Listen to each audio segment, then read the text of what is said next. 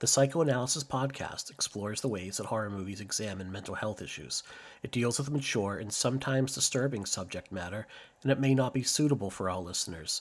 It is meant for entertainment purposes only and not as a substitute for proper therapy. If you or a loved one are currently experiencing mental health difficulties, please contact your local mental health center. Breathe in. Breathe out. Breathe in. Breathe out. Breathe in. Breathe out. This is psychoanalysis. This is Psychoanalysis, a horror therapy podcast analyzing the horror genre through the lens of mental health. I'm Jen Adams. And I'm Mike Snoonian, throwing another shrimp on the Barbie. There Oi! go, the shrimp on the barbie. Sorry, I could quote that movie forever, and I don't even really like comedies that much, but that's one of the very I've few never that I seen. Crocodile Dundee. I think is that Crocodile Dundee? That's um, I think so. That's Dumb and Dumber. Oh, That Jesus, that is shrimp- Dumb and that- Dumber. It's Austria. Okay. That Our I beds' seen. heads are falling off. Crocodile Dundee is great, also. Um, but yeah, if you can't tell, we are talking about a movie from the land down under. We are going to be talking about the loved ones, and I just wanted to give a real quick um, trigger alert because um, I'll do it. Right. Let me try it really quick. okay, yeah, So, hey, before we talk about this movie, we always want to be sensitive to our listeners. So, just a quick little content warning, and you can make your own informed decision. Um, this episode will talk extensively about self harm in detail, Mhm. both in the mental health section as well as the movie discussion. There will be a little bit of talk about um, suicidal ideation as well Mhm. uh, and also like incest, so some sexual triggers as well. So if that is something that does disturb you, we understand if you need to tap out early. And we already got your download, so yay us. Um, but no, we just do want to be sensitive to all of our listeners where that may may um, trigger something. yeah, and it's completely. Uh, we completely understand if this is not the episode for you, but we will be back next week. Um. But if you do stick around, this is going to be a fucking awesome I episode. know, This I forgot we were talking about incest too. rules. Oh, dude, I'm so excited to talk about this movie. Yes. Okay. So we are talking about The Loved Ones. Woohoo. And now we're going to give a brief synopsis in case you haven't seen The Loved Ones or it's been a while. Am I not spoiler enough? Wow, I spoil great. the movie? Do Jen, I you have a tell lovely you what? Oh, thank you. I went to college for it, so Mm. I hope so. well, thank you. I love that song too, so I'm going to try my best not to sing it for the next uh, couple of days. You could days. sing the whole movie discussion. Oh, just to would that, that yeah. wonderful. Mhm. I could try it. It'd probably get real old in about Right after 30 about 30 minutes, I'd be like, stop. I know, yes, please God. Um, yeah, I feel like this movie hits the right balance of using that song and not overusing it, and I will follow suit. so, Mhm. all right. Brent is driving with his father when a young man with a giant heart scraped into his chest stumbles into the road. They crash into a tree. We cut to a year later. Brent is looking pretty rough and depressed. His friend Jamie asks if he's going to the party after the dance, but he doesn't really want to. Jamie does and asks a goth girl named Mia to the dance, and she says yes. Um, Love it. Love those two crazy kids. Oh yeah, destined to be together. Um, I do really hope they make it. You know, like, I don't think they will, but well, yeah, we may talk about that later on in our discussion. but yeah, they're I like them. I like Jamie a lot. Um, a strange girl named Lola walks up to Brent and awkwardly asks him to the dance. He kindly says no because he is already going with Holly. After school, Holly and Brent hook up in her car. Brent is wearing a razor blade on a chain around his neck and has been cutting himself. Holly sees it, but they don't really talk about it.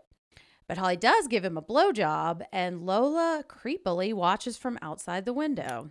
just turn your head to the left, Brent, and you could have had a really, really good time. Exactly. What a yeah. story. Mm, oh my goodness. I guess, well, that's what happened. Would have been a different movie. It would have been a very different movie. Yeah, much shorter, you know. Um, so Brent's girlfriend Holly has just gotten her driver's license, but Brent knows that his mom will be upset that he's riding in a car with her. Holly says she loves him, but Brent doesn't really say it back. Brent was right, and his mom does not want him to ride in the car with an inexperienced driver, which Brent interprets this to mean that because he wasn't an experienced driver, it's his fault that his dad died. He walks out and cuts his palm with a razor blade, then free climbs up the side of a high cliff. At the top, he hangs by one hand and almost lets go, but then pulls himself back. He's sitting at the top of the cliff when a man knocks him out and drags him away. Meanwhile, Jamie picks Mia up from the dance and is very friendly and sweet with her parents, but Mia is very quiet and just wants to get the fuck out of there. Holly goes to pick Brent up for the dance, but he's not there. They're trying to find him when Brent's poor doggy crawls back. He's hurt, and they call the police, which turns out to be Mia's dad. So, as it also turns out, the man who kidnapped Brent is Daddy, aka Lola's father. oh. Lola's room is ultra girly, but her Barbies are all in very pornographic positions. All of the pictures of the boys are torn or scratched. She is scrapbooking a, scrapbooking a picture of Brent while playing the song that I sang earlier, Am I Not Pretty Enough? Which is perfect song for this movie. Um, Daddy brings her a special pink dress for the dance, and she makes him stay while she changes right in front of him, and his gaze reluctantly lingers, which again, I think we're going to talk about this later, but ooh. Oh yeah. Also, for the record, I am calling him Daddy because that's what the movie calls him. I don't think Yep, we ever know his name. Not because I like to. Who I- is your daddy and do what know. does he Who's do? your daddy and what does he do? God, I love that movie. All right. Brent wakes up tied to a chair at their dinner table. Lola and Daddy are there all dressed up, and there's another woman named Bright Eyes at the table, too. She is a mess and has an ominous hole in her forehead. She's also very spacey, and Lola does not like her at all. They inject drain cleaner. Uh, just about to talk about some torture. If you want to skip ahead a little bit, I'm trying. I'm gonna try not to go into the details, but some pretty This movie torture. goes there. It oh, yeah. really does. Yep. So, like this is like Saw cubed, Uh-huh. basically. yep. Yeah, I uh, have often described it as if uh, Jeffrey Dahmer were Carrie. You know, Or Um, what? were Carrie. Hmm. Um, so if you want to skip this synopsis, I'm not going to be real salacious about it, but just just another trigger warning. So they inject drain cleaner into Brent's throat, paralyzing his vocal cords, and they laugh at him as he tries to scream. They all eat a very tense dinner of fried chicken and milk. And it's really hard to put into words how weird this is, but Lola is messing with Brent, and Daddy makes him comply by threatening with knives and a hammer. Brent says he has to go to the bathroom. I, I'm going to be honest. We'll probably talk about this in the. You saw my I note. saw your I note on this, Mike. this scene is fucking hot. I don't care. I'll say it. I am a dirty perv. oh, no, I- no, no. I could see in a certain light if if I were seeing this mo- this scene in isolation, I Mhm. could see that reading. Um, but yeah, I don't judge. We don't judge as you know. We're going to talk about. You can judge me, listeners. It's okay. I can take it. Uh, so Brent says he has to go to the bathroom, and Lola makes him pee in her empty milk cup. If he can't go in 10 seconds, Daddy is going to nail his hmm, to the chair. Whew, thank goodness he is able to do it. Brent manages to kick Lola and get away and climbs a tree outside, but they throw rocks at him and knock him out of it, and he's back in the kitchen. This time, Daddy pounds knives through his feet and into the floor. Lola sits in his lap and enjoys watching him suffer. She wants him to cry, but he won't. Later, Lola is showing him pictures of her scrapbook. She's been doing this to boys since she was a little kid. They get to the one who got away, Timmy Valentine. He is Mia's brother and also the boy who wandered in front of the car and caused the crash that killed his dad. Lola says she's ready to draw on him now, which means cutting a heart in his chest with her initials in the middle with a fork and then throwing a whole bunch of salt in the wound. Meanwhile, Mia does not want to go into the dance. She and Jamie smoke and drink in the parking lot. Then she gives him a hand job on the dance floor, and a teacher kicks them out. Then they get in trouble for having sex in the parking lot. So, you know, it's, it's just a roller coaster for Brilliantly funny scene. It is a really funny scene, yeah. Which props to that principal for being pretty cool about everything I was going to say, yeah. between like getting a handy on the dance floor and then banging in the parking lot. And he's just like, just don't do it here. Right. And I feel like you can tell the you can read the disapproval in his face, but Mhm. he's like, "These are kids. Just fucking get out of here." It you would have been better if he's like, "Do it slow, son. Make it last. gross. Give it to her good." Just appreciate these days while then gives her last, baby. detention if did you orgasm? Oh no, then you get a detention, son. Ooh, yeah. He handles it very well, suffice to say. um, all right. So back at the dance from hell, Lola has won Queen of the Dance. Steep competition there. Um, she makes Brent dance with her to that I'm Not Pretty Enough song and says this is the song she's going to dance to at her wedding. But he's not the one for her. He's just another frog. She really wants to dance with Daddy, who is just kind of awkwardly standing above them throwing confetti, which cracked me up. He's the real man of her dreams. She wants to kiss him, but he seems reluctant, but he still does it. While Lola gets all edible, Brent uses the razor to cut the ropes. Daddy and Lola open up a trap door to a screaming pit in their floor. They throw roadkill and water down in it to feed the other frogs. Holy shit. Ugh. I remember just thinking, what the fuck? It you know what this reminds me of is like Barbarian. yep. And mhm. like this is a movie that goes places you do not expect and there are so many like what the fuck Yep. moments. In the best way. Yeah. Yes. Um, all right. So Brent is going to be Lola's first time. Not having sex, but making a human zombie. She's going to drill a head in his forehead and pour in boiling water. Suddenly, Bright Eyes makes a lot more sense. But Lola sucks at it, and Daddy has to help her.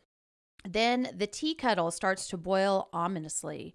Lola says it boils your brains and turns you into one of them.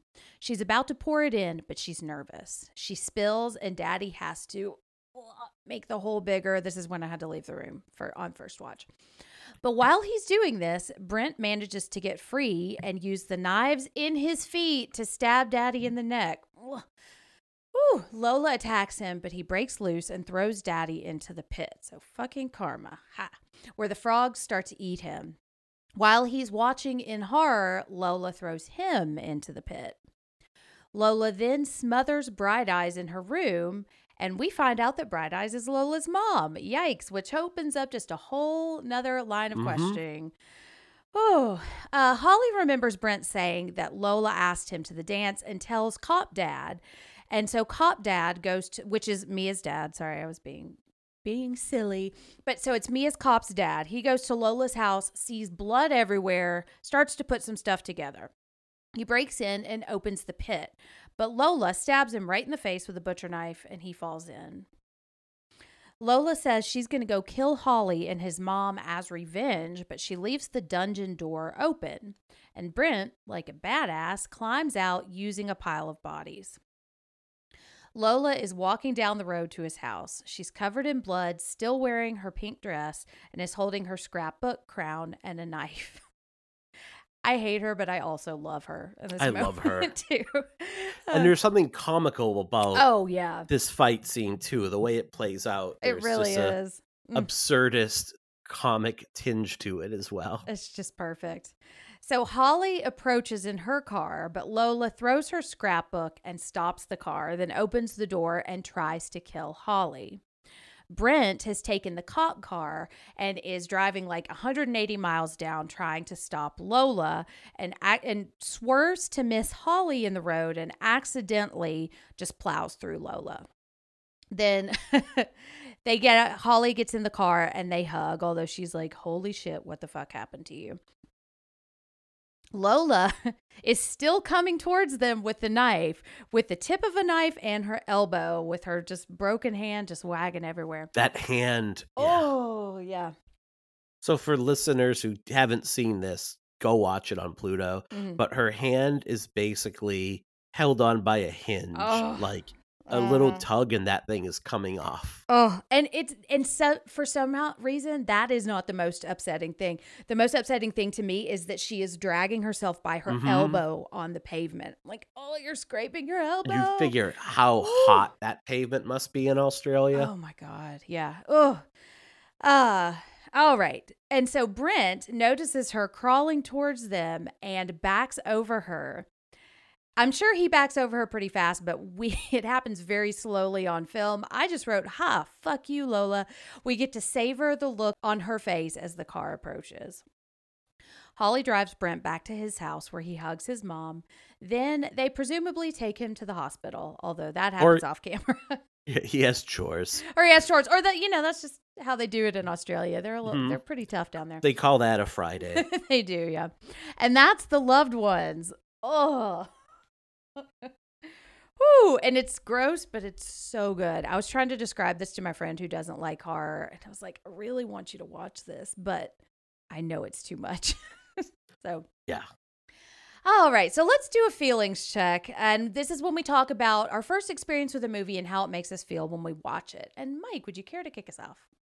Yeah, I if you can't tell by the enthusiasm in my voice, like I fucking love this movie. And I don't know why I have not watched it even more. Mhm. I remember first hearing about it back probably in 2009 when I launched a blog called All Things Horror. Uh, it was this like Australian movie that didn't have a release here. And it was one of those titles over the coming years, like Livide from France and Housebound, also from Australia, that I really wanted to see. And unlike those two films, which are both good, Mhm. like this one very much lived up to the hype.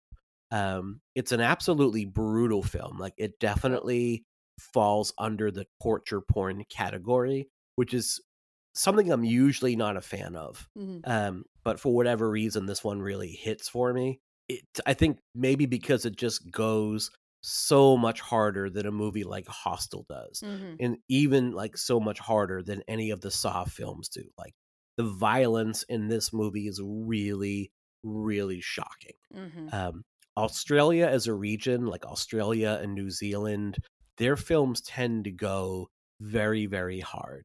Like this era alone, the like the aughts, what you've gotten for movies have been some real classics. Like not only do you get the loved ones, you get Hounds of Love, the Snowtown Murders, Wolf Creek. All of those are very difficult watches Mhm. especially Hounds of Love and the Snowtown murders. Like great character studies, and I think the loved ones falls into this as well, where like you don't just get like flesh being ripped apart, like you get real three dimensional characters across the board. But Mhm. you also get movies like Lake Mungo. Mm. You get Jennifer Kent's The Babadook, followed up by her uh, sophomore film, The Nightingale. All of the those are from the region in the past 20 years. I think in the earlier like 2010s, there was the re-release of an Os- Ozploitation film called film called Wake in Fright. I remember getting to see that at the Brattle Theater in Boston, and it's a truly gonzo film from the 70s. It has an all-time just like Donald Pleasence being a complete wackadoo. Haha, Um, nice. so it's something I highly recommend. I love Sean Byrne's other film as well. Like he also did The Devil's Candy, starring Ethan Embry, and there are some themes that carry over in Mhm. terms of like father daughter relations. They're just handled much much di- differently thematically. I don't know why he doesn't have more movies out. Like this is a guy that should be working and working consistently because he is two for two as far as I'm concerned. Just Mhm. two amazing genre pictures. Yeah. I also really like the Devil's Candy a lot, but there are some child death Mhm. themes in that that make it really, really hard for me to watch. So I've only watched it once. Um, although it also has a super hot performance by Ethan Embry, who Oh, was yeah. an old time crush for me. Speaking of daddies, oh Daddy yeah. Woo. He's a he's the good kind of daddy, like where it's okay to to be attractive to him. Lola. Anyways, I love this movie also. I remember I the first time I watched it was because Faculty of Horror was going to do an episode about it. I had not heard of it, and so I sought it out to watch it and I was like blown away by it, but also like had to leave the room when they started like drilling into his head. And it's something about like the smoke from the drill that's like, Yes. oh like it just this movie is so visceral i agree with you that i don't tend to love torture porn. Like I have tried to watch some of the later Saw movies. I love the first Saw. Um, Mhm. and then I ended up giving up on the franchise. I'm sure I'll come back to it. But what I love about this and what makes me okay with how brutal and disgusting and visceral the violence is is I feel like it really complements the theme of the movie. You know, there's it's not just that there is a purpose to the violence. It's that the violence makes a statement that the movie is also Mhm. making with its characters that I just fucking love. And it's the pain you control Mhm. versus the pain that is out of your hands, like the pain you cause yourself versus inflicted pain. And I find that like a fascinating, fascinating dichotomy of something to look at. Yeah.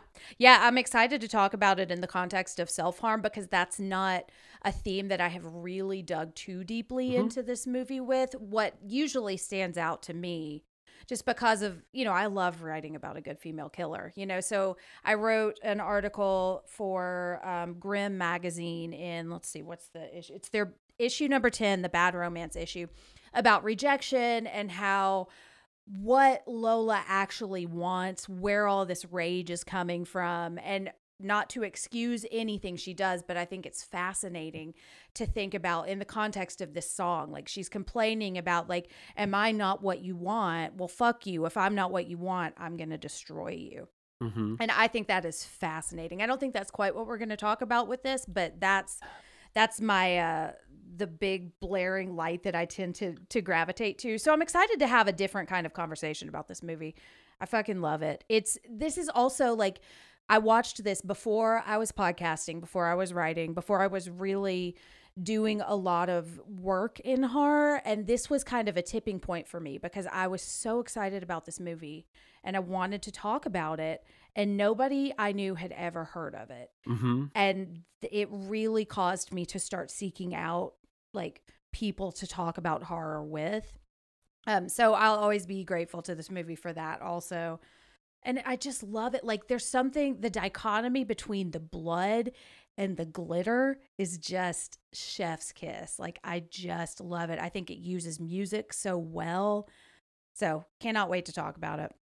All right so let's get into our mental health Mhm. issue and which is going to be again we gave a trigger warning earlier so um we're going to be talking about self-harm we're going to be talking about suicidal ideation again we love you we completely understand if this is not the episode for you Yeah. Yeah. I mean, we basically initially talked about covering intimacy versus isolation, which is one Mhm. of Erikson's themes. I think we've discussed that before in some of our other episodes, but rewatching The Loved Ones last night, like there were a couple themes that jumped out so much that I'm like, Mhm. you know what? I'm going to introduce, in, introduce them here briefly, and then we'll touch on like how the movie depicts them, like once we get into the discussion proper. Mhm. So again, we've offered the content warning. It's a very delicate subject for a lot of people. I think it's depicted very well in The Loved Ones, i agree and it is essential to the plot. But feel free to jump ahead a few minutes if you need to do so. yeah and i'll put So- time codes into the episode Sure. notes also for that Okay. So, really quickly, let's define what self harm is it's the act of hurting yourself, and that harm can take the form of physical harm or emotional harm. The behaviors that are most consistently associated with self harm are things like cutting, skin picking, or burning oneself. Emotional self harm refers to unhealthy forms of coping. More often than not, it's like the negative self talk we engage in uh, and self destructive thoughts that kind of hurt our emotional well being. These can be what our core beliefs are. And a core belief are the thoughts we most deeply feel when it comes to how we see ourselves, how we see our environment, how we see the world at large, and then our own place within it. That's typically what your make up your core beliefs. Just some brief examples of emotional self harm consistent thoughts that you're not good enough, always hating what you see when you look in the mirror, the consistent belief that you're not worthy of love or friendship or companionship, and also like the need to please others at the expense of your own well being, which leads to usually taking part in abusive relationships. Wouldn't know anything about any of that, right? Nope. None of us have ever engaged oh no, nope. in anything like that whatsoever. So, Ah, self harm can lead to a whole host of problems. Like, aside from the accidental serious injury, the other problems can include like increased frequency, duration, and intensity of depressive, anxious, or other mental health episodes. Uh, they can lead, uh, you do see some correlation between eating disorder and self harm Yeah. as well, very often. mhm, I've experienced that. Yeah. I do want to point out that self harm and suicidal ideation are two different things. There is this misconception that exists in some circles that cutting will lead directly to planning or even attempting suicide. And the reasons why a person would engage in self harm are typically rooted in different circumstances that say suicidal ideation would be hmm people who engage in intentional self-harm is a usually it's a psychological release valve. Self-harm occurs for a few reasons, including offering the individual the illusion of self-control. It's a way to express their pain through physical means when they don't feel like they have the emotional or verbal capacity to do so.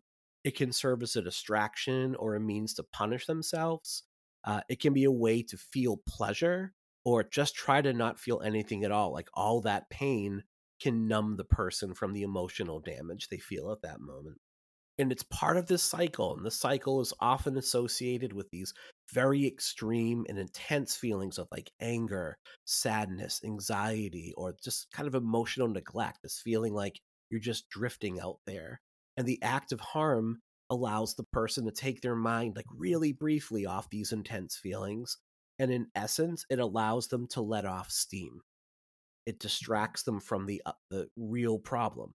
But the problem with this is that feeling of mental relief it's typically pretty fleeting and it tends to the more you harm yourself the less effect that you get from the act itself over time so not only does that original emotional state that led to self-harm return it's also compounded by these additional feelings of guilt over the act, anger at oneself for committing it, and this feeling of helplessness that they just like don't have the coping skill to relieve these emotional states in a healthier way, and this fear that like this is just the way it's going to be forever and ever. Yeah.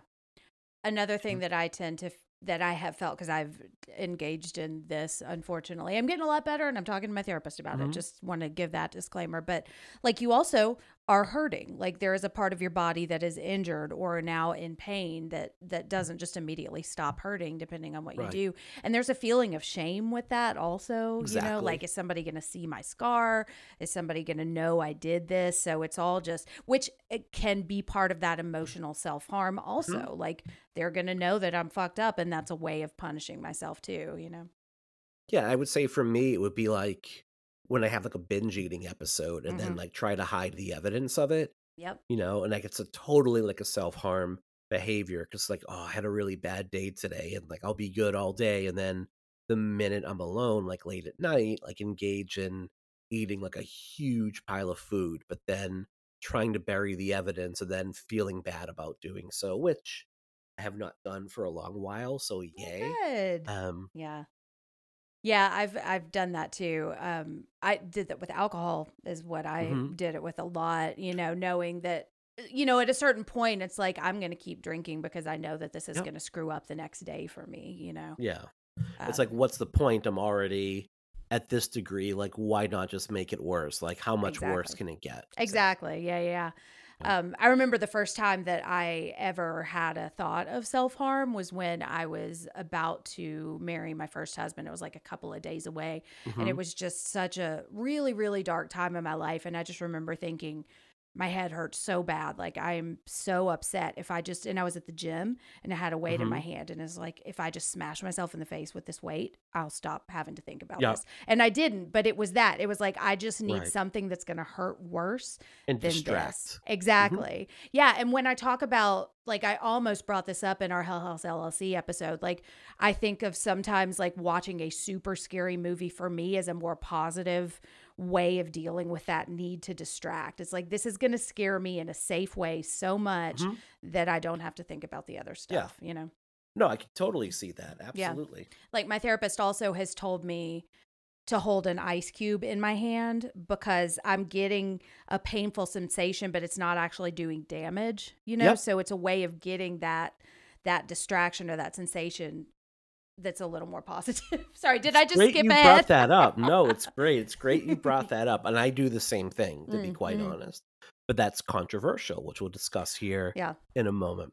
So, self harm, like, how is it treated? Like, it's often treated through cognitive behavioral therapy and also through using less harmful substitutes. Hmm. So, cognitive therapy explores the negative thinking that leads to self harm, as well as like the history behind those thoughts as well. Like, where do those thoughts come from? What are they rooted in? When do they develop?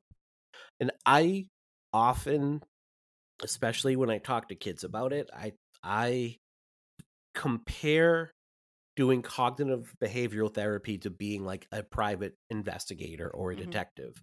Like you're examining the evidence and you're trying to find the facts and then lay it out. Like which parts of these are actually true or have some truthfulness to them mm-hmm. to varying degrees but where where is the false evidence where are the lies where Mhm. are the things that if you were on trial we would throw them out of court because they would be inadmissible because they're false hmm i don't know if that works as an analogy but i like Oh, it yeah. so there you go Sounds similar to something my therapist has said to me. Excellent. So cognitive therapy looks to attack cognitive distortions such as all or nothing thinking disqualifying positive evidence. Like look as people that like put our work out there jen through her writing and podcasting myself mostly through podcasting we will look at our reviews and we might get like 25 positive like five star reviews. But then one one star review comes in and what do we fixate on? And we throw all of the positive evidence out and be like we must be terrible because of this like one one star review. That would be an example of a cognitive distortion. Hmm uh, also like mind reading like telling people i know exactly how this person is going to act so why bother? Hmm fortune telling and then catastrophizing. Everything is either the best or everything is the absolute worst. It's like the state of modern film criticism basically when you think of catastrophizing. So substitutions include like writing on oneself with a sharpie holding an ice cube tightly in the palm of the hand because after about probably 10 seconds like it starts to really hurt hmm but when you let it go there's no mark that's there at that point Yeah. uh, or snapping a rubber band on your wrist when the urge to self-harm Hmm. occurs and to be honest like recommending alternatives in and of itself can be controversial it, i admit it's something that i do recommend especially in the early stages of treating self-harm Yeah. because the person doesn't have the coping skills yet they haven't practiced like the co- cognitive therapy is really really powerful and it really really works but it takes a lot of practice hmm it's not something that you can do 45 minutes to an hour a week in a session with your therapist and then forget about it until the next time you come back. Like you literally have to attack your thoughts every single time that negative thought comes up. You have to attack it, attack it, attack it. And that's very, very hard to commit to and very hard to do. Yeah. So while a person is learning that skill and practicing that skill, I do think like the ice cube and the elastic band, but um And I think like these it those- works. Yeah, it has worked for me because Mhm. especially for me with like having my OCD stuff, like this behavior becomes really compulsive. It Mhm. can be really addictive. So I look at like what my go-to self-harm is scratching myself with a thumbtack. And so Yep. like the goal is not for me to hold ice cubes for the rest of my life. The goal is Right. for me to do that until I stop going to And then fade off it. and then stop I doing think that. That's yeah. the thing is like hopefully the holding the ice cube, the rubber band, the drawing in a sharpie. The hope is that those won't be permanent solutions. Right. That there'll be like a temporary solution as you work through your cognitive distortions. Right. And like, what is the cause that is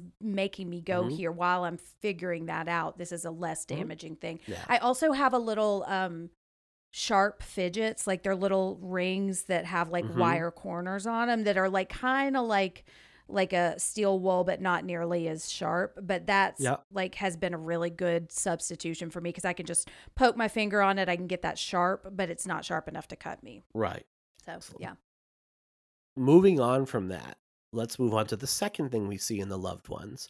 Briefly going to mention the psychoanalytic concept of the Electra complex, which is really on full display here in the Oh, loved yeah. ones. Like And that's the like the I said edible earlier, right? But uh, I should have Yep, said Electra, it's right? the flip. It's the flip It's side of it. I mean, we know what you're. Yeah, the subtext is most definitely the text here in the Oh, loved yeah. ones, like literal text. So the Electra complex is the inverse of Freud's Oedipus complex, which suggests that deep down, all boys want to kill their fathers and replace them as the romantic and sexual partners of their mothers. The Electra complex suggests that daughters want to replace their mothers and become romantic partners of their fathers. According to Freud, in the early psychosexual development, when a girl realizes she doesn't have a penis, and hey, it's 2022, just want to say that some uh, girls and women do have penises, Yep. and some men do not have penises. They do become like in, in this case, like when a assigned at birth female learns that she doesn't have a penis, they become more attached to their fathers and angry with their mothers for quote unquote castrating them. So those were Freud's early ideas, but the term Electra complex itself was coined by uh, Carl Jung in 1913. It has its roots in the Greek myth of Electra, who plotted her mother's death after the murder of her father.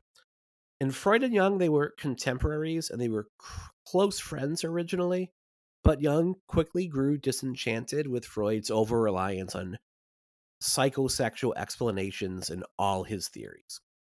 So, according to Freud, the Electra complex develops in the phallic stage of the psychosexual development, which is usually between ages three and six, which is what we see here, I think, with like the first victim and Mhm. how young that kid is. Mhm. Talk about that in the movie. And it's the id, which is the primitive and instinctive parts of our personality driving this penis envy. And to resolve this conflict, those urges have to be repressed from conscious memory. Needless to say, this is really not a widely accepted view among the majority of mental health professionals in modern times. Yeah. So, on that note, let's shift our discussion to the movie and where we see these things play out. Yeah, and maybe let's keep going with that Electra complex because Mhm. I think this is a really interesting dissection of that. And I agree with you. I think that is a little on the nose. Um, but what I think I connect to in that is kind of what I was talking about earlier is I wouldn't say it's f- speaking for myself, it wouldn't be when I realized I didn't have a penis. It's when I realized I didn't have power that I Mhm. believe I deserve based on, you know, just being a person in the world. And I think that's what it's just so filtered through gender dynamics and gender Sure. like accepted gender roles in this movie. Like I think just looking at her room is just fascinating. And it just tells such a story in just a couple of images you know? Like seeing all of her barbies in these really really pornographic fashion like with the the boys faces all like melted you know? Mm-hmm. it just shows this rage that she has internalized and it's not even real like we don't see it coming from anyone else. It's like she has been living with this rage of not being good enough not being enough not able to be what she what she believes she's supposed to be because this is what she thinks the world has told her she's supposed to be for her entire life. And it comes out i mean there are a lot of factors but it comes out in this need to destroy boys or men you know anybody who's not daddy you know Really quickly, I'm distracted because my rabbit has hopped up on her little hutch uh-huh and she's staring at the new bag of hay and she's looking at it and she's just gauging can I make that jump? Can I make that jump? You say, "Hey, can I make it?" oh, well, okay. Well- you're gonna have to keep us updated if she gets there. I do think that I, I agree with you because her it's it's not about the penis, but the penis represents power. Yeah. And you see this when she's like domineering Brent, how Mhm. like she just yells in his face. Like she Yeah, she's going for it. She's got her paws on the thing and she's eating right out of the bag of hay. Oh, There is fresh hay in her box. that hay is always sweeter on the other Right. side, you know. like she's dem- you know demanding him to commit certain acts and like when he doesn't respond emotionally to the way that she wants him and expects him to when he's defiant hmm that's when like her real dark side comes out hmm When he will not And- cry. Yeah. right and it's interesting because she always turns back to her father and is like daddy get the hammer hmm right? It's always like the threat of what her father is going to do to Brent. So she's wielding like, you know, the masculine power as a tool at that point. You know, she's hesitant to drill the hole in Brent's skull Mhm. when it's not when she can't pour the water in to the hole. She's like, you need to make the hole bigger. Like she wants she wants the power, but really what she wants is to have others wield that power for her at her command. Right, exactly. And that's what I think is so interesting. And I mean, I think it's also because we are looking at her in like a teen like she's a teenager right now. I Mhm. wonder if she had gotten away like what an adult Lola would look like, you know?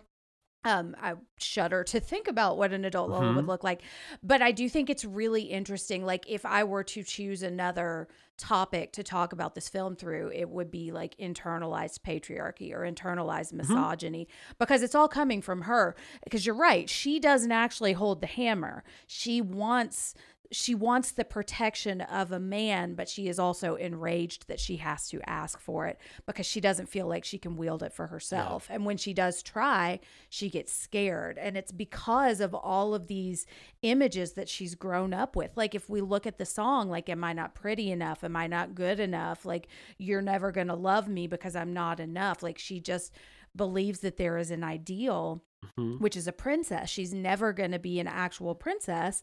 And so this just, she interprets that as being worthless. And so she gets mad at people like Brent, who she just assumes. It's what you were saying. It's like predicting. Like, I'm predicting that he's going to reject me because other people have or because you know i'm just expecting it but then she also gets really mad at holly because holly seems to have found this way of be becoming the princess that lola wants to be you Mhm. know And the irony, and to a certain degree, is like Robin McLeavy, who she's playing an 18 year old. She's only six years younger than I am. Mhm. I did look that up Uh-huh. because I'm like, I didn't want to feel for reasons. Um, so she's in her like late 20s when she does plays this role, which is not uncommon. And I No. think she can pass as a teenager in it. oh yeah But like Lola is gorgeous. I mean, she is not an unattractive. Like the three main young women in this movie are all like very conventionally attractive women in in different ways. Mhm. And Lola is like really really beautiful. So it's funny. I, I- you kind of almost want like a prequel. You almost want like a Lola first kill Ah, to mhm. see I'd what it that. was about her uh, upbringing that made her feel this way about herself because she's getting the attention of her dad like her dad is dotes in her Mhm. and bright eyes her mother like is that where it came from and, and is that what led to like was like constant criticism from the mother what led to her maybe being like the first victim for them and getting, getting lobotomized and becoming bright eyes at that point Yeah.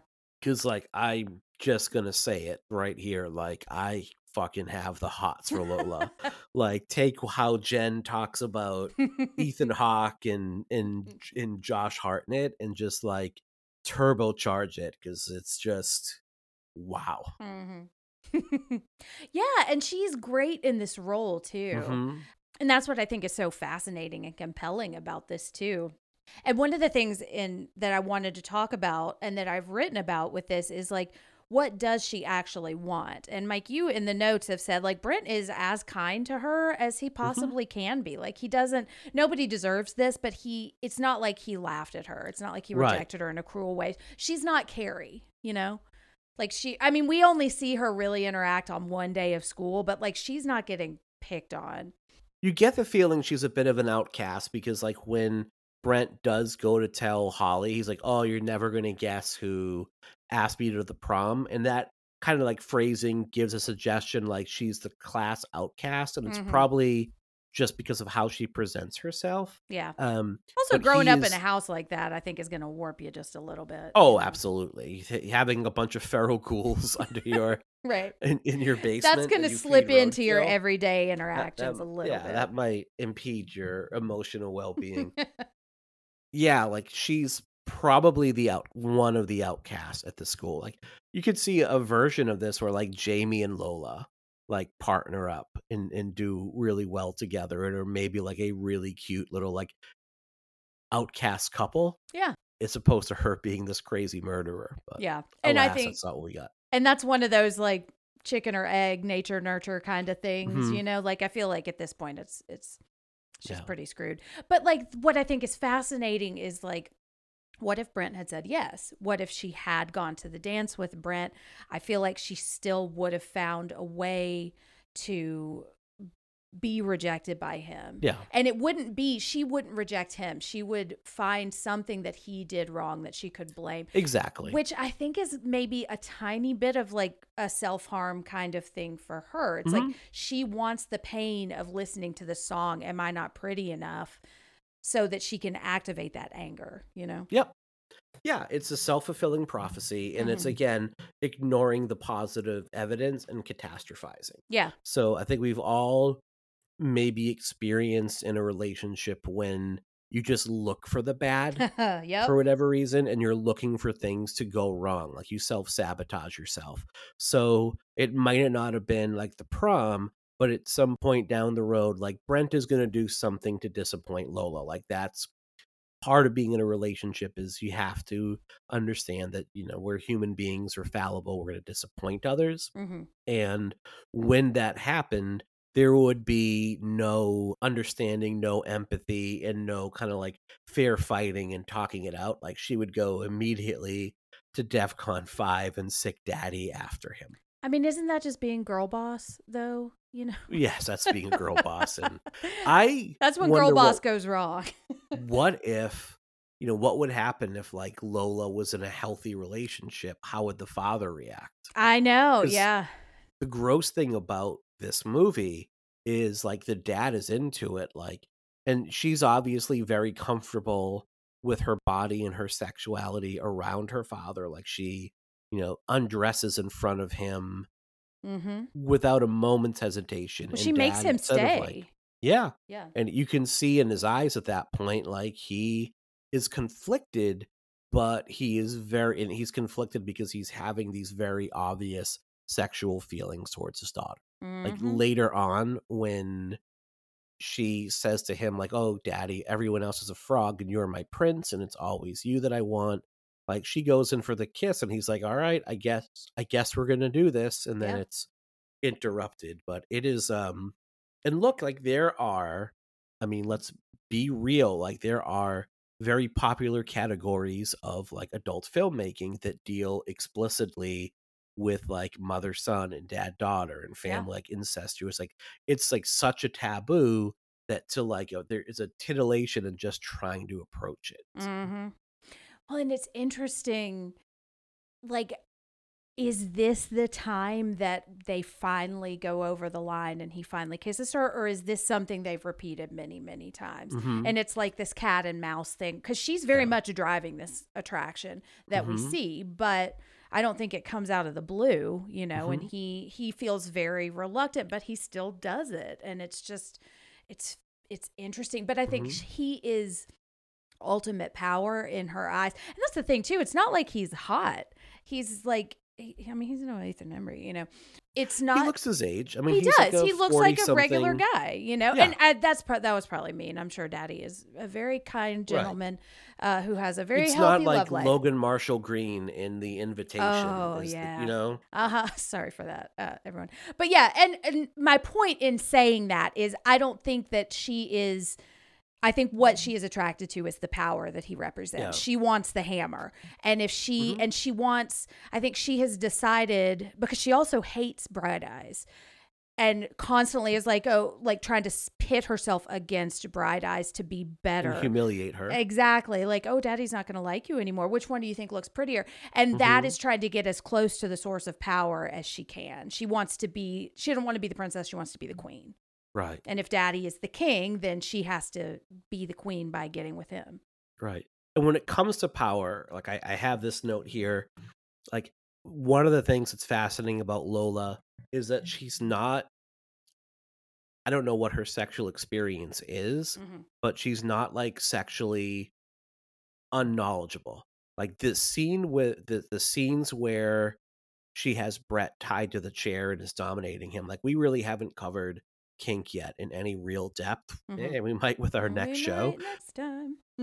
if this scene is of course like entirely non-consensual but if it was consensual like the acts that she's doing there like where brent is first tied to the chair and she makes him like lick her fingers and then like when she i'm gonna just say it like takes out his dick and like makes him pee in front of her and counts him down like i'm sorry but that is like a really hot portrayal of sexual dominance Yeah. like she knew what she was doing. Like she had some could wield some wheel power in those circumstances, much more so than you would think like a typical like 18 year old young woman would feel comfortable doing. Like Mhm. those scenes are meant to make you feel really uncomfortable, but there is that like, holy shit, like that is real like dominance going on there. It's fun to watch in a perverse Yeah. way. if, if it were a consent, consensual scene, I If think was it would have an consensual, yes. entirely Mhm. different, you know. yeah, Well, not and- when your feet are nailed to the floor Ooh. with knives. oh,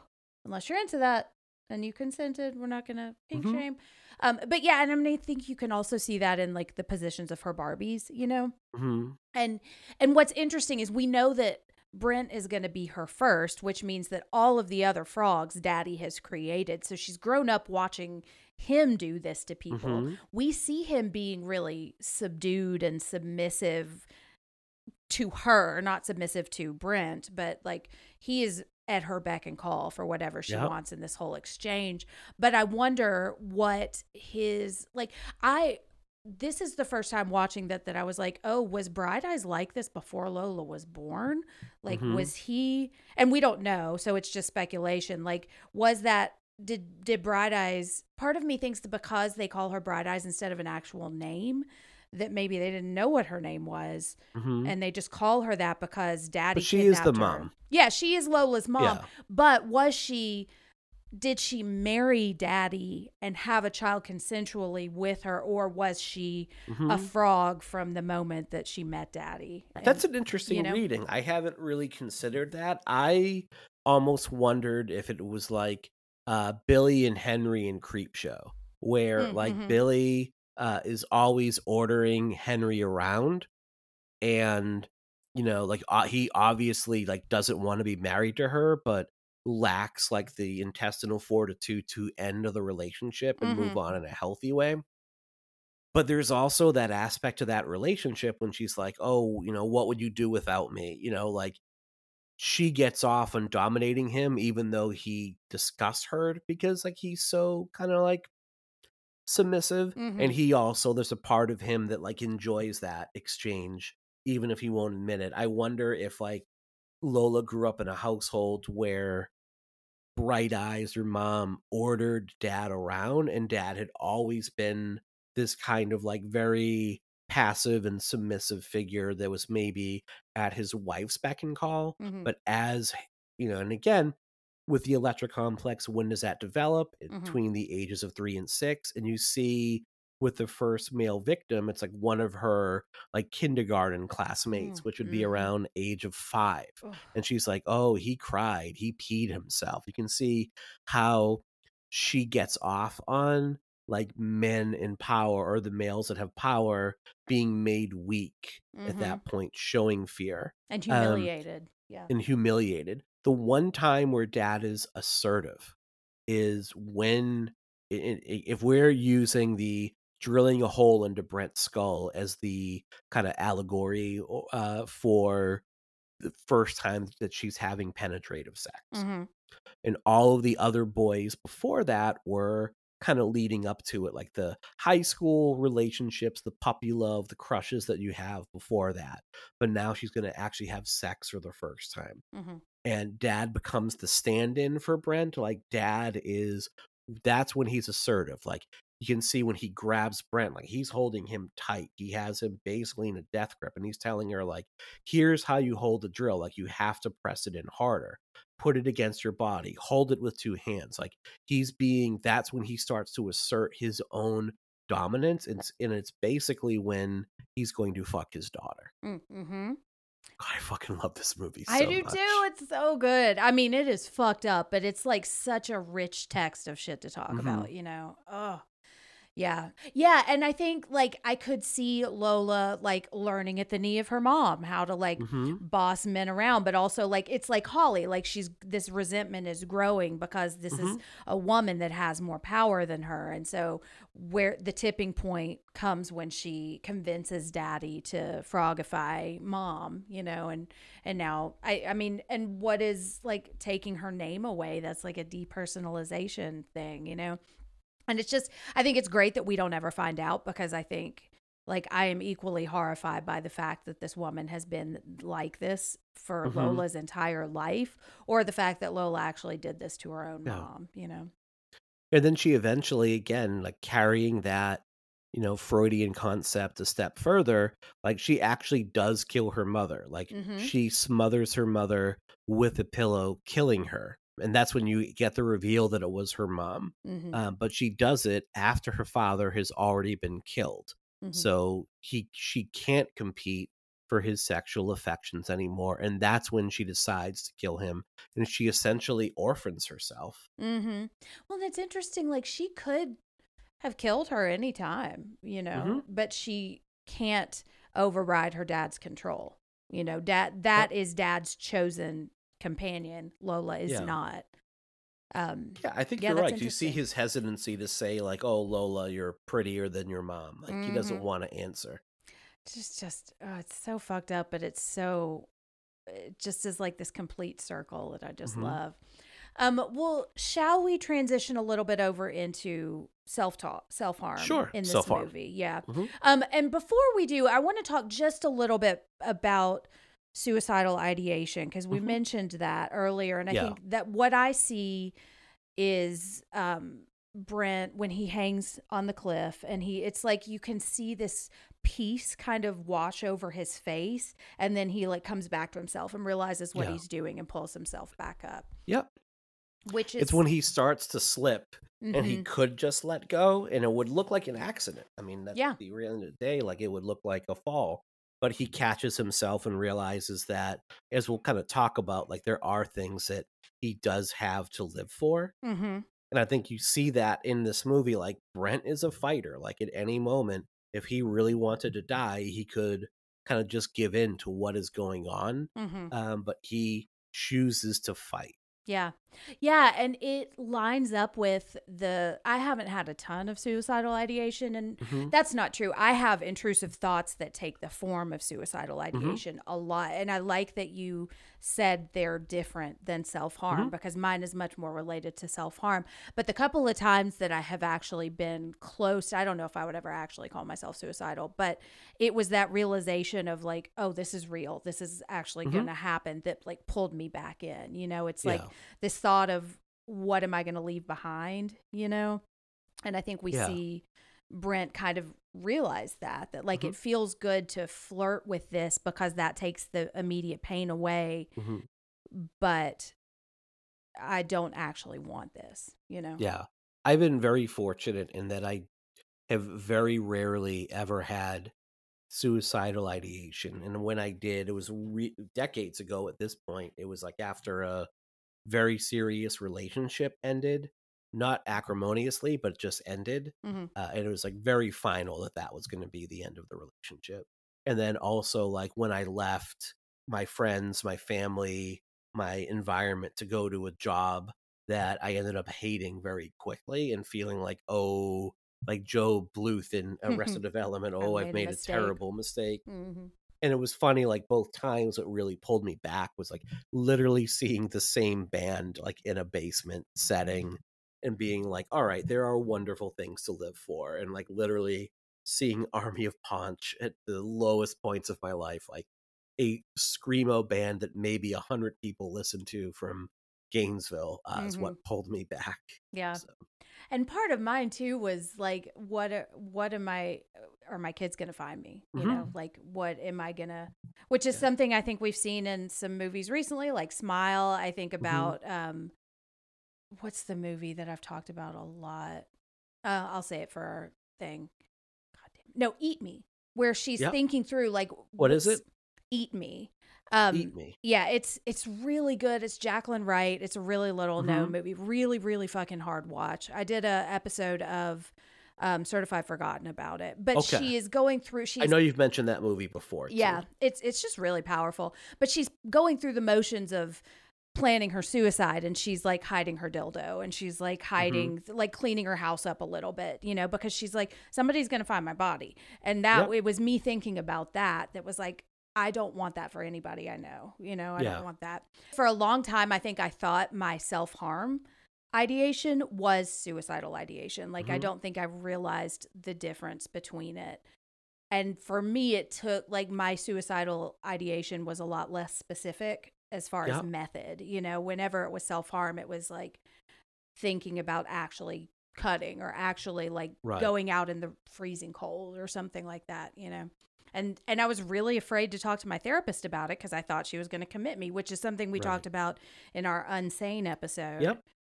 Um, but I got so much relief from talking about it because my therapist was like, "That doesn't sound like suicidal ideation. That sounds like Yeah. self harm to me." So, so all that to say, if you are nervous about bringing it up with your therapist, don't be.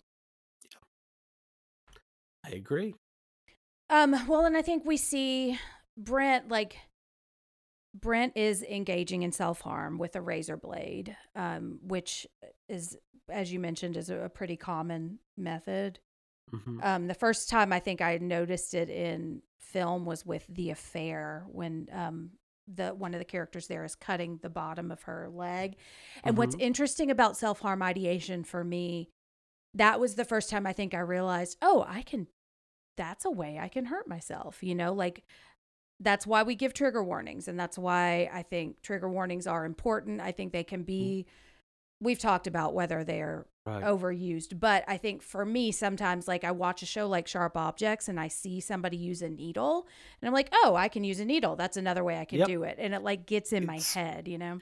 self like with self harm it's one of the few areas where like group therapy is typically not recommended Mm-hmm. because like it can become a it can become like an environment where persons discuss like here's like you learn new ways to do it and it can Yep. actually for someone who from my understanding and i apologize if i'm saying this in a clunky way or if i get it wrong but from the reading i've done because i was looking at like how do i help kids out that Mhm. have been engaging in this because usually that's who i see engage in it and i'm like do i do a small group and as i was like doing research on it it's like oh one of the major issues with it can be a implanting new ideas but also raising the level of intent Mm. um through exposure through it. So that was uh it's usually dealt with on a one-to-one setting at that point but yeah media it's one of the few things where i would say like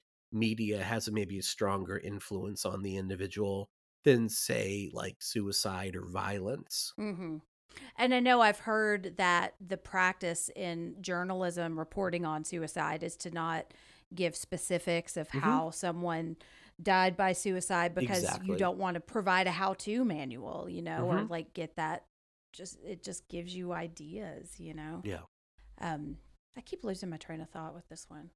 that's okay it's a difficult topic It, it is a Um, difficult topic. What I found fascinating with this movie is you see both Brent and Mia engaging in different forms of self harm. Mm-hmm. And in the case of Brent, you see a mixture of like what I would call healthy and unhealthy coping strategies. Okay, let me see if I can figure out which ones the healthy ones are. Like I would say rock climbing is maybe healthy. Yeah. like that's physical exertion. Another way Mhm. that I have done self-harm is through extreme exercise, which for me has started out very healthy. It's try I'm just moving my body and then suddenly I push push push push push until Sure. like I'm hurting, you know. Past the point of exertion and in getting any physical benefit. Sure. Yeah, exactly. When I look at Mia, also, I think I really feel for her. I see myself a, a lot in Mhm. Mia, you know, using substances and using sex to avoid painful feelings because, you know, that's one one thing I think is so brilliant about this movie is that we realize that she is the brother, so she is Mhm. Uh, dealing with her own loss, and it's all from the same source, but that it's another way of harming yourself is doing these really destructive things that you know like she's doing this on the floor of her school you know Mhm. she, she knows everybody can see her you know Yeah. Mia is a it's a really tragic figure because the way the story begins, like her introduction, she's introduced as I would call her like the hot unavailable woman. mm-hmm. Like she's really attractive. She is almost unapproachable. Like she's someone that it's like she carries an aura about her. yeah And like for Jamie to land her as a date, like that's really cool. yeah it would be interesting to see her before that you know how Mhm. much how much more extreme she is Sorry, exactly. And that is like one of the things that I really like watching this portrayal go through. Like it's a really sad arc for her, Mhm. especially when you think of the aftermath of the movie. That's so when just- you you yeah. have like these really comical scenes with her and Jamie where like Jamie goes to pick her up and like I really like Jamie. Like he seems like a good dude. He's like Mhm. very funny, but he's also very awkward. Like when he gives Brent his condom, he's like, I'm not gonna need this. Right, right. Like just that to me is like showing like a self depreciation and self awareness and a lot of he's like, yeah, fuck it. This is it's gonna go to waste in my wallet Mhm. and like you can see like it's really sad because like you can tell they love their daughter very much Mhm.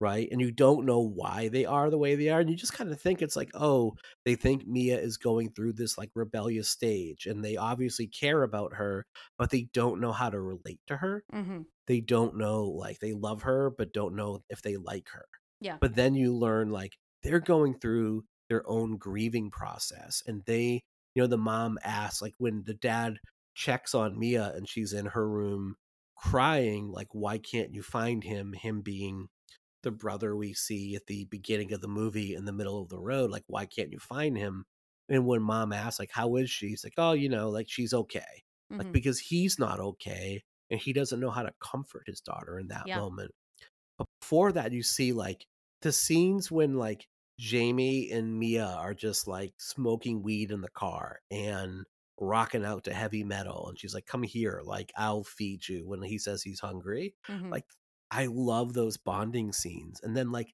the sex scene like she's like you think that she's sexually empowered 'cause she's like uh, she's just like hey you and i we're gonna do it right now and like she's in control of the situation but it's really like she's filling herself with alcohol with Mm. drugs with misery with sex because there's this huge void in her life that she Mhm. doesn't know how to fill and what's really sad is that void only gets bigger at the end of the movie because her father is killed. Like Yeah. her father is killed by Lola. So now like she's missing her brother and she's missing her father. That's another wound that she's going to have to treat uh, before she can move on from the loss of her brother.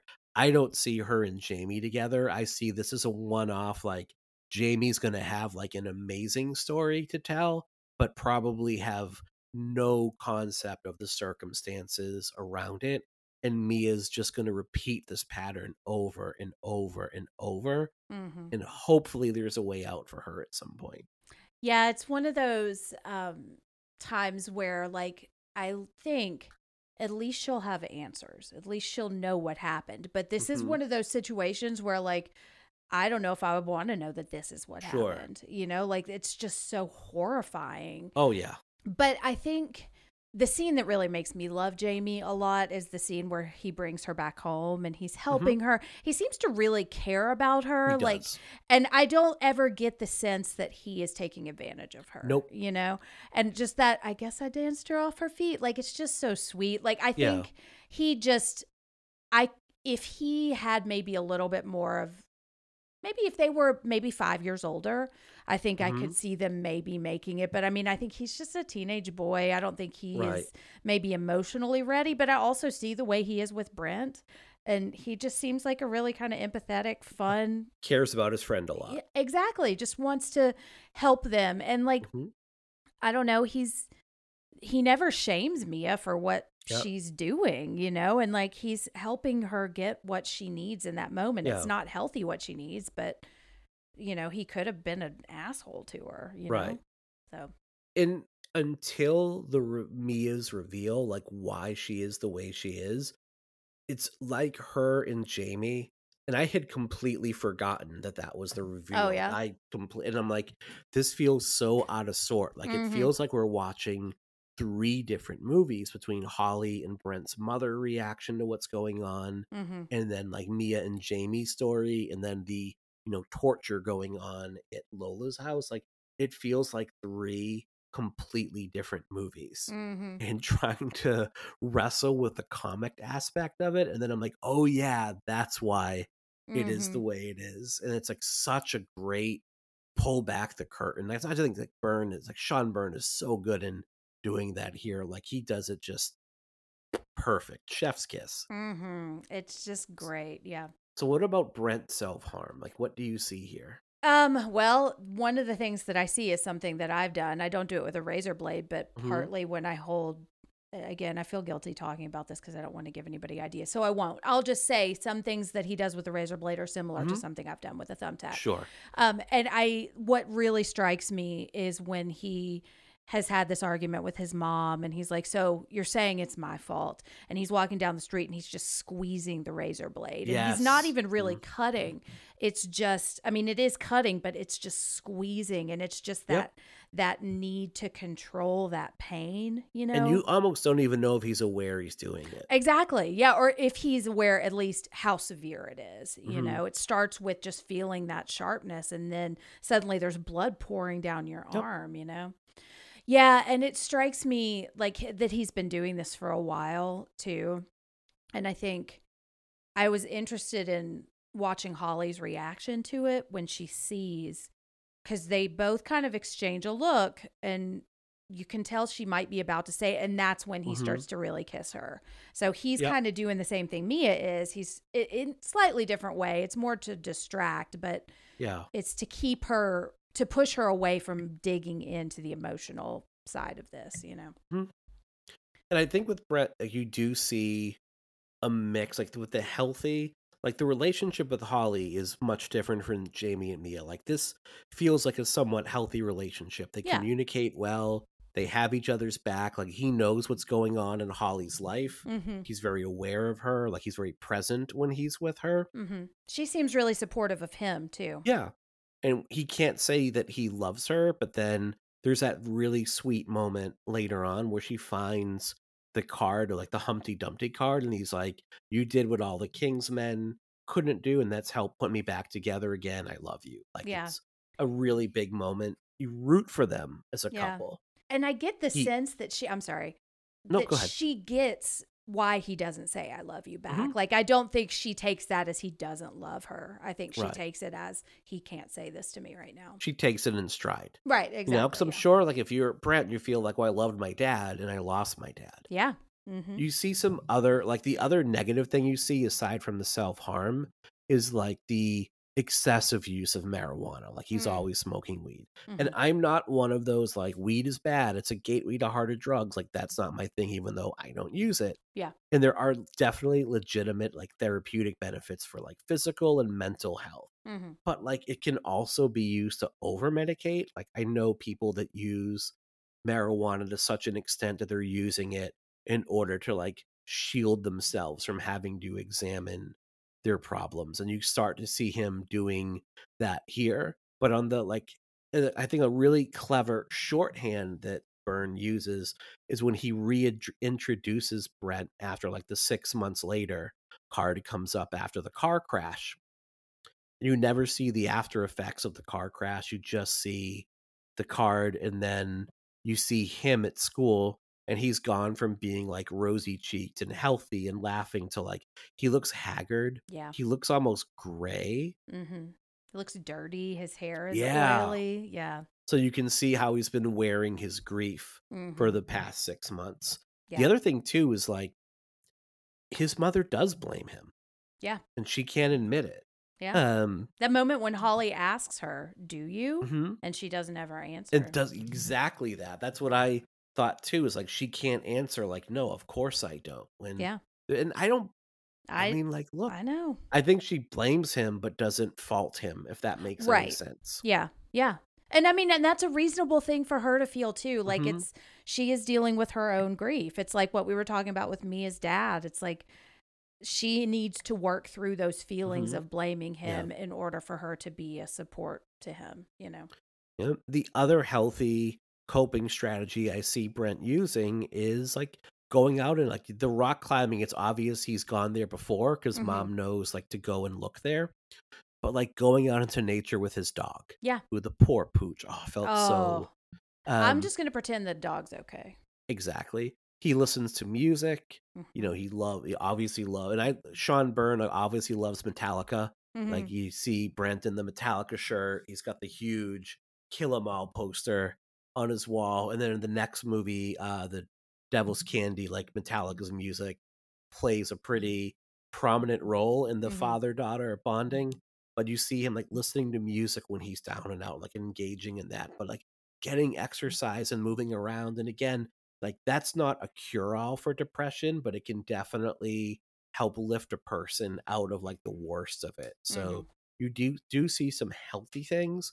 And I think that's why, like when he's trapped with Holly and her father, that he's able to fight back. Mhm. And that's why he's able to show that resiliency. Yeah.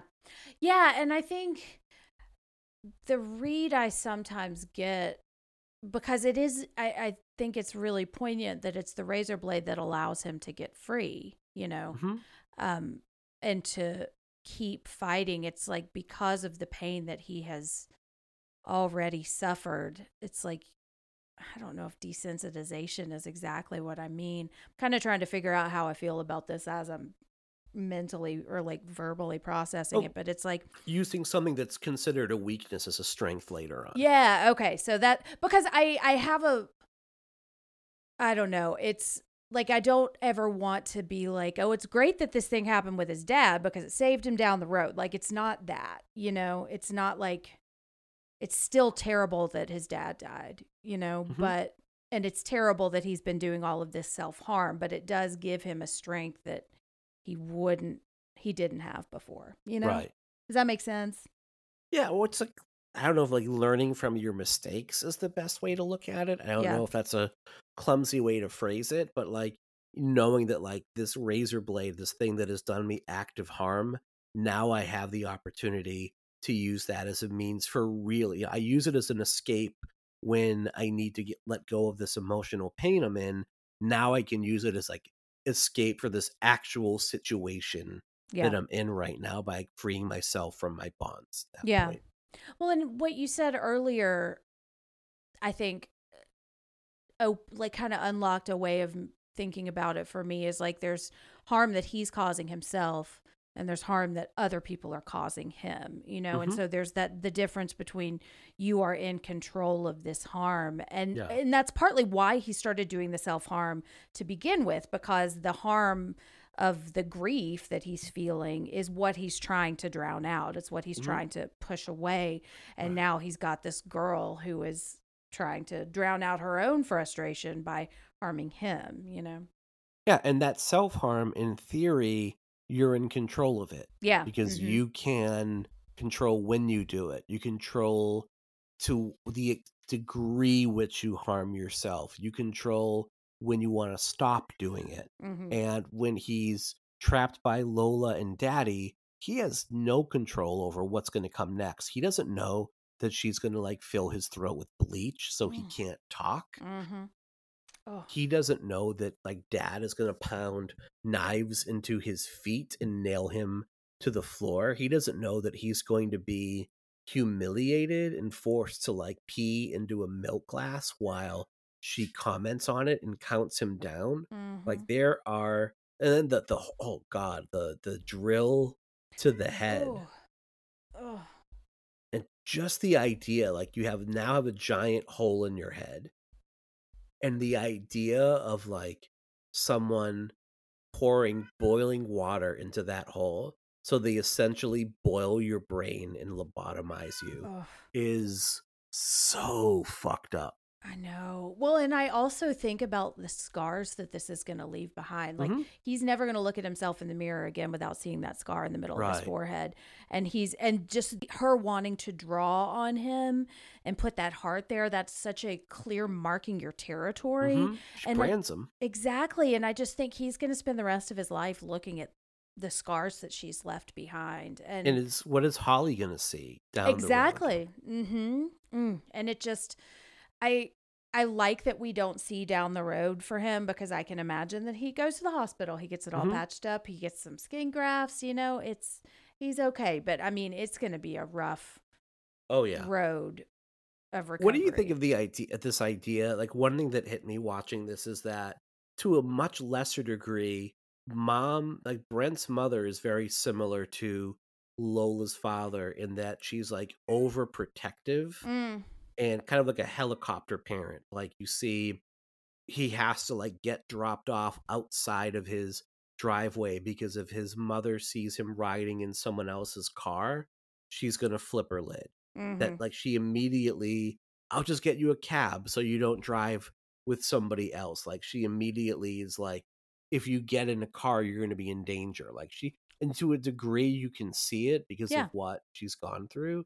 And like Lola's father is being overprotective of her as well. Like he is kidnapping young men and lobotomizing them when they upset his daughter. right. So they're keep her similar just rejection. to different degrees. Yeah.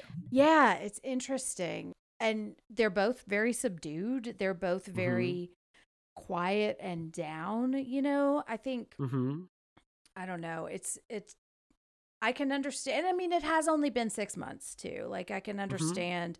But like he's to have to be in cars. He's to have Yeah. to you know and i i get the sense that he is starting to move on like he is doing some unhealthy things but he's also doing some healthy things like he is going to the dance you know Mhm. he could he is not where mia is you know No.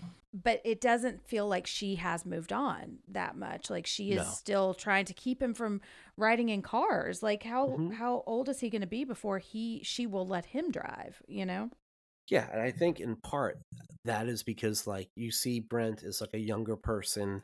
He's got a pretty big support network. Like he has his best friend Jamie. He has this like long term relationship with Holly. He has his other you don't see him with his other classmates. You figure he has other friends. He has school as a distraction. mm-hmm. Um, where you don't really see anything with mom Mm-hmm. and like what her support network looks like, if there is even one at all for her. Mm-hmm. Yeah, which means she's going to be leaning on him, which is Mhm. it just it's just a real tragedy. Right. I mean, it is obviously it's the death of a parent, but you know. Yeah. Um. Do you want to talk about his driving? Oh yeah, yeah. That was the other thing I was going to say because I do think it's another like coming full circle. Like what saves him is driving and Mm-hmm. swerving out of the road and then swerving back into the road to bonk over Mm-hmm. Lola. Bonks maybe not exactly what happens, but yeah, it's just so poignant and I love it. And the fact that he is driving out of control and that is what ends up saving him and saving Mhm. Holly too. You know. Yeah. Yeah. And he's able to remain a little bit in control this time. mm-hmm. Like it's the same circumstance. A person is in the middle of the road unexpectedly, Mm-hmm. and he's able to control himself just enough so that he is he can not hit Holly and uh take and take Lola out. Yeah. Yeah. And I mean, I don't think he in, I mean, he is intending to run Lola over. I don't think he would avoid her if he sees her, but it is interesting, like, Oh no, he goes back and does it. You know, Right. he hits her a second time. which I love. If you haven't seen, have you seen Sissy? Uh, not yet. It's on Shudder, but there's a whole thing about the Australian uh, backing over again. So you know, it just made me think of that. Excellent. Sissy is a great movie. Um, but yeah, it's just another moment of like reclaiming power in a healthy way, you Mhm. know. And this is like eh, what I would tell my mom if she didn't want me to drive them was like, this is what saved me. This is what Mhm. saved you because Lola was coming to kill you, you know. And the fact that he can use this car this this terrible situation that Lola caused and this car that he is driving killed a loved one but also saved a loved one at the end. It's just Yeah. it kind of shows like the randomness of life, you know, and also that you can you can't rewrite history but you can reclaim power Mhm. and in a way that doesn't harm you, you know. That makes sense. I like that. Yeah. Yeah. Is there anything else we want to talk about with the loved ones? I think I'm good. I think we nailed it. I think so too. Just- yeah. Want to reiterate, Lola. hey, and look, Brent is pretty hot too. He's is. Oh, in yeah. Blonde, and I was watching him, and I knew I recognized him. I think he plays Charlie Chaplin's son in Blonde, and I kept trying to figure out how I knew him, and I guess I must have just missed it on IMDb. I think but his like preeminent roles, like I remember, he was in the latter Twilight movies, yeah, which I've not seen, and I Mhm. think like that was his introduction. That's when this movie like started to get some real heat. It's like, oh yeah, like it stars this dude who's like one of the hotties in like the last couple Twilights. So, Mhm. but uh yeah, Lola can get it. well, and the performances in this movie are great. Mhm. Also, you know, it's just. mm, It's just such a great movie. If you have not checked it out, if you were too afraid to watch it, just Yep. listen to the synopsis again, look away when it starts to get gross, and check it out. It's on Pluto for free right now, and it was commercial free on Pluto. Yeah. So, Yeah. Uh, I think that's how I watched it. I did watch, mine had commercials. But you know what? Commercials in a movie like this sometimes just dumps the pressure off. You it's kind of like it is a bit weird. Like, all right, we're gonna nail your dick to a, a, a chair, and then like here is an ad for dishwasher detergent. Exactly. Not the kind that they put in your throat, but you know. Nope. Woo. All right. Well, let's um I, you know, I think we had kind of a broad ranging um Yeah. I don't Mhm. really see anything else mental health topic wise that we didn't Mm-hmm. mention. Um, other movies that we see self harm in, the Poughkeepsie tapes is a big one for me. I wrote an article about that that is very related to what we talked about in this episode that I might share. And Sharp Objects also is um, about self harm. It's one of my favorite books. And I Mhm. actually wrote about it. In, I, I just write, I write about this a lot because it's something that is very um, present in my life and near to me. But in the second edition of Hear Us Scream, I have an essay about sharp objects and the perfection. So Cool. yeah. So those are mine. Do you have anything you want to mention? Yeah, I just was gonna mention like this movie by Jennifer Lynch called Chained Hmm. that came out around 2012, and it's like it's a role reversal. It's a man who kidnaps a woman and like keeps her captive, and there's a lot of torture in it as well. So like that's one that kind of jumped out in terms of like a similarly themed movie, Mm-hmm. and that is like David Lynch's daughter, Oh, Jennifer Lynch. Yeah, interesting. You know, I like that first name too. Um, and there's also Misery, which is Yep. similar dynamic too, which we have a whole episode on. So check that out. All right. Well, speaking of awesome Jennifers and Misery, and now it's time for an uplifting moment.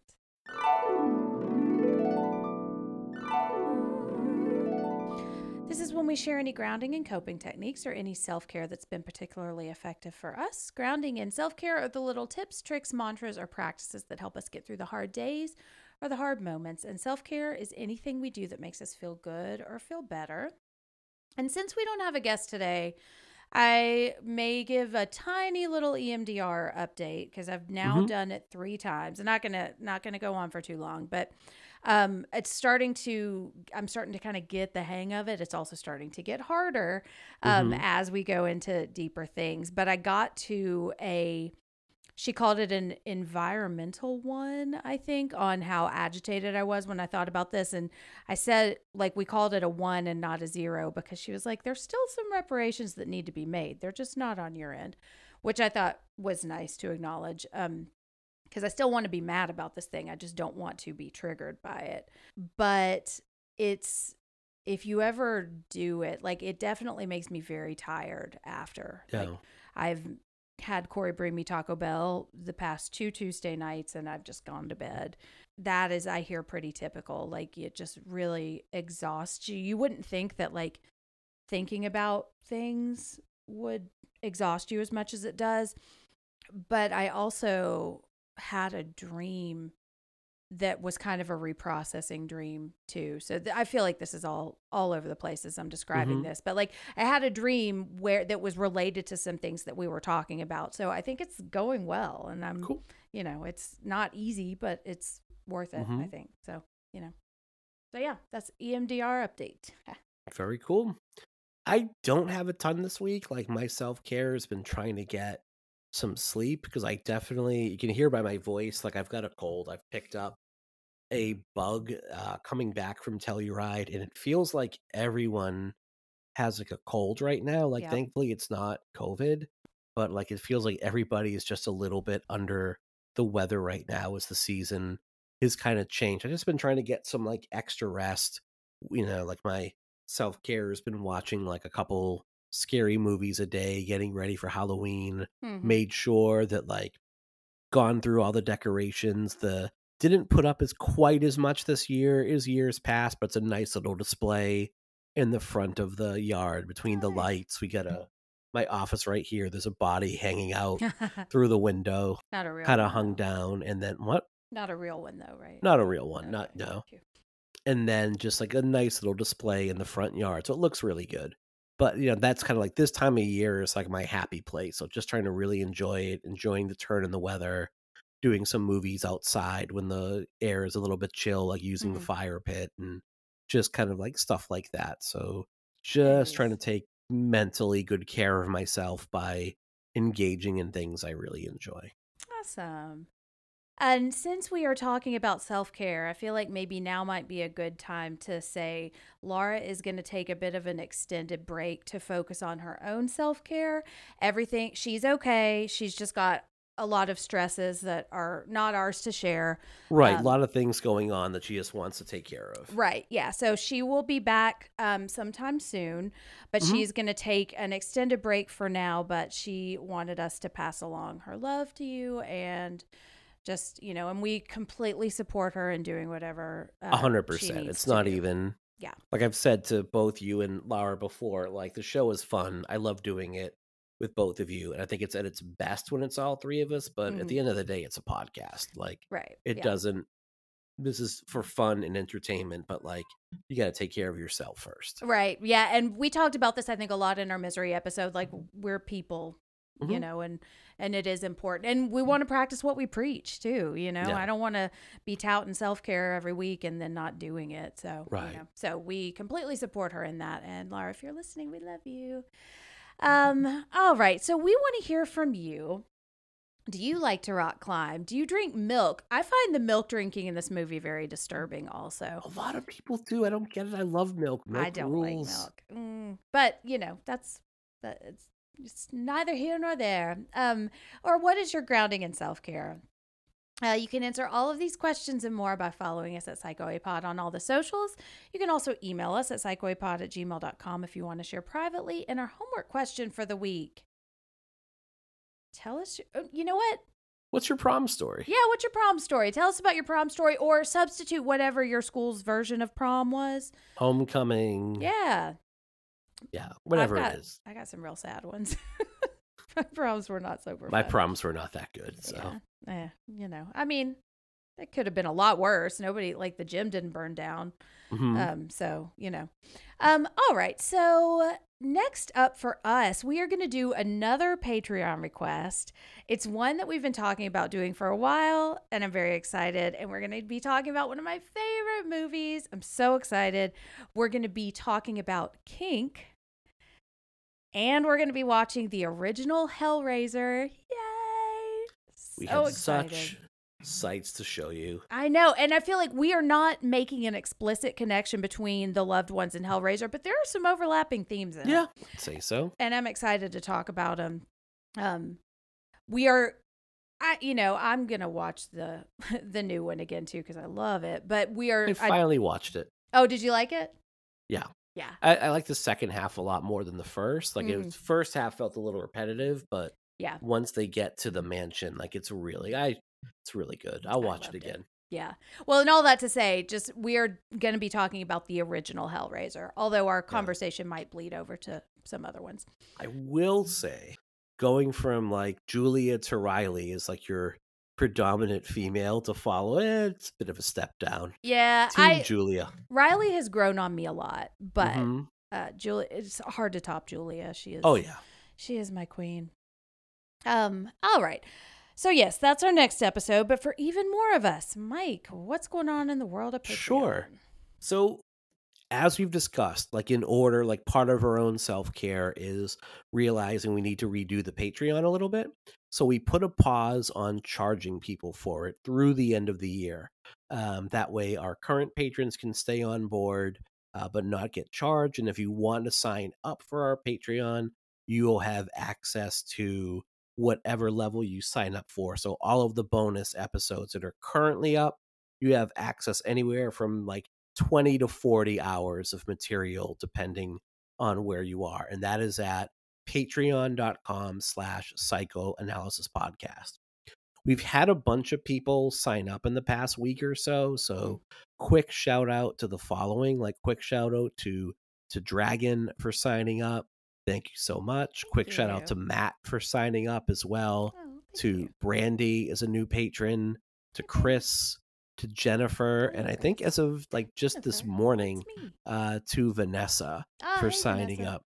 So, and Vanessa messaged and asked, like, do we still do the $50 tier? And we did take that off for right now because what we're doing the re- this month and some of next month is we're just we have like a bunch of Patreon requests to get through. Mhm. So we're like getting through them. And then once the three of us are back and at full strength, we'll probably put that back up again. Yeah. Like it just became way more popular than we anticipated. I didn't think we were Right. going to get any. And, I really know, didn't. Yeah. And I love it. We've got r- a lot of really great suggestions. Somewhere from like probably around 15 to 20 of our episodes have been Patreon requests. yeah. And we want to make sure we're awesome. we're honoring all of those requests and yeah. Exactly. But, yeah, we do have plans to go back to that. hmm So what I will what, I've done for like the last week of October is there are going to be some recommendations up there from me. So I'm doing like nice. very brief like mini episodes where it's like, hey, here are like three anthologies to check out. Here are three like great horror films from the South Pacific.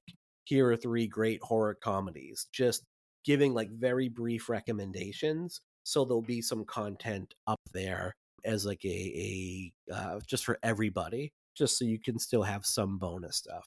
But yeah, go to patreon.com slash psychoanalysis podcast.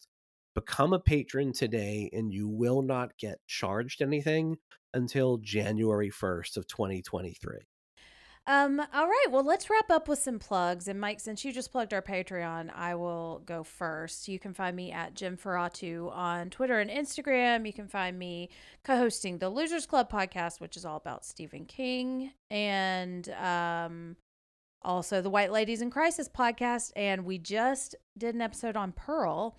And we are Ooh. the next one. I don't know if I'm allowed to say, but I'm going to say anyways. We're going to talk about um, well, I'll just say it's a Julia Roberts movie from the 90s that I fucking love. So, yeah, you can find me there. You can also find me writing. Um, I wrote, like I said, I wrote it for a Grimm magazine about the loved ones. If you like hearing me talk about um, female killers or internalized misogyny or just anything we talked about, um, you know, follow me and I post it all. So, you know, and Mhm. I think I might repost that one I wrote about the Poughkeepsie tapes. Um, although, man, I, I don't know. That's a very personal one, but it's out there. Anyway, so that's where you can find me. And uh, Mike, what about you? Sure. So you can follow me at Mike underscore Snoonian uh, for my own uh, Twitter account. You can listen to my other show, The Pod and the Pendulum, everywhere you get your podcasts. We are, as of this episode going up, we have now like wrapped up uh, our Halloween coverage. Ah. So we just uh, Halloween Kills is posting as we record this, and we're going to be recording on Halloween Ends later this week for our Halloween episode. I am gonna. It's gonna be four against one. Jen is gonna be joining us as one of our guests because, Yeah. folks, that movie's a hot mess. I don't hate it, but it is. Good lord. But there's lord, a hot lot. sweater in it, so There is. Um, so go to the pod and the pendulum.com. Quick note on this show. I took a look earlier and we are on like the first page of film history. So if you go Oh, into like nice. TV and film, we are under like when you go under like what to look for, Mhm. we are like right at that last spot on film history. And I do, I don't look at this very often, but I do appreciate our listeners like 'cause it's really you like your reviews Mhm. downloading the episodes word of mouth that is what gets us there and it Mhm. doesn't seem like a big deal but like we are like a completely independent show we have been since the end of our first year uh, when we left the network we were on Mhm. and we have stayed independent and like so we don't have like marketing behind us like when you see a post from us it's one of us like Yeah. we don't have someone editing our shows it is jen doing 90% of the editing and me doing the other 10% to give her a break so everything you see comes from the three of us and for us to be on that first page like really means a lot not only because it helps more people find us but because it makes us it, it lets us know that we're like we're on the right track and you really Yeah. appreciate us so thank you to all our listeners Aw. um for that so if you haven't already we've been sitting on like 224 reviews for a little while so please if you haven't subscribe to us rate us and leave us a few reviews and five star reviews only that's what helps the algorithm direct more people to us. So we do appreciate Yeah. you. Yeah. Um yeah, and that's us. And and that is our episode on the loved ones. I want to give a huge shout out and thank you to Ashley for choosing this movie. Listeners, thank you for spending time with us. Please make sure to take care of yourselves and take care of each other. And with that, let's sign off. We came here to chew bubblegum and take care of ourselves. And we're all out all of out of bubblegum. Bubble gum. Am I not bubblegum?